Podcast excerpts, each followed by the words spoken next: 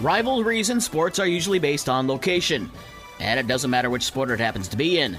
Boston and New York, Los Angeles and San Francisco, everybody against Dallas, and of course, Chicago and Detroit. The Red Wings and Blackhawks, Bears and Lions, Pistons and the Bulls, and the Tigers and the White Sox. But since the start of interleague play in Major League Baseball, the Chicago Detroit rivalry is picking up on the north side as well.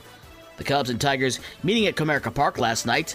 The Cubs had a three run lead in the eighth inning, but saw that evaporate, and with the game tied at six in the top of the ninth, Yan Gomes and Nick Madrigal hit back to back doubles to give the Cubs a 7 6 win over the Tigers. Seiya Suzuki hit a home run for the Cubs as they won their third straight. Spencer Torkelson and Kerry Carpenter hit back to back home runs for the Tigers. And former Cub Javier Baez had a two run double in the eighth inning for Detroit. Game two of the three game series is tonight at 640, a 615 pregame show on Newstalk Sports 94.9 WSJM. In Chicago, Seattle's Cal Raleigh had a pair of home runs and drove in six lead the Mariners to a 14 2 blowout win over the White Sox. The Sox have lost seven of their last nine. The Sox and Mariners meet again tonight at 8:10. College football news Michigan coach Jim Harbaugh will serve a three game suspension at the start of the year for recruiting violations during the COVID 19 pandemic. Michigan is self imposing the three game suspension. Harbaugh will miss the Wolverines opener against East Carolina, as well as games against UNLV and Bowling Green. NFL preseason last night, the Washington Commanders ended the Baltimore Ravens NFL record 24 game preseason winning streak with a 29 28 win last night on Monday Night Football.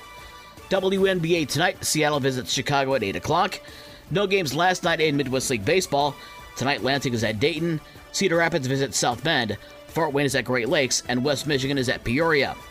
High school sports from Monday in boys soccer. It was Our Lady of the Lake over Berrien Springs 7 0. Niles over Dowagiac in a wild one 8 5. Hartford over Fenville 4 1. South Haven shut out Constantine 3 0. Lawton over Delton Kellogg 8 0. Bridgman beat Saugatuck 3 1. It was Watervliet shutting out Schoolcraft 4 0.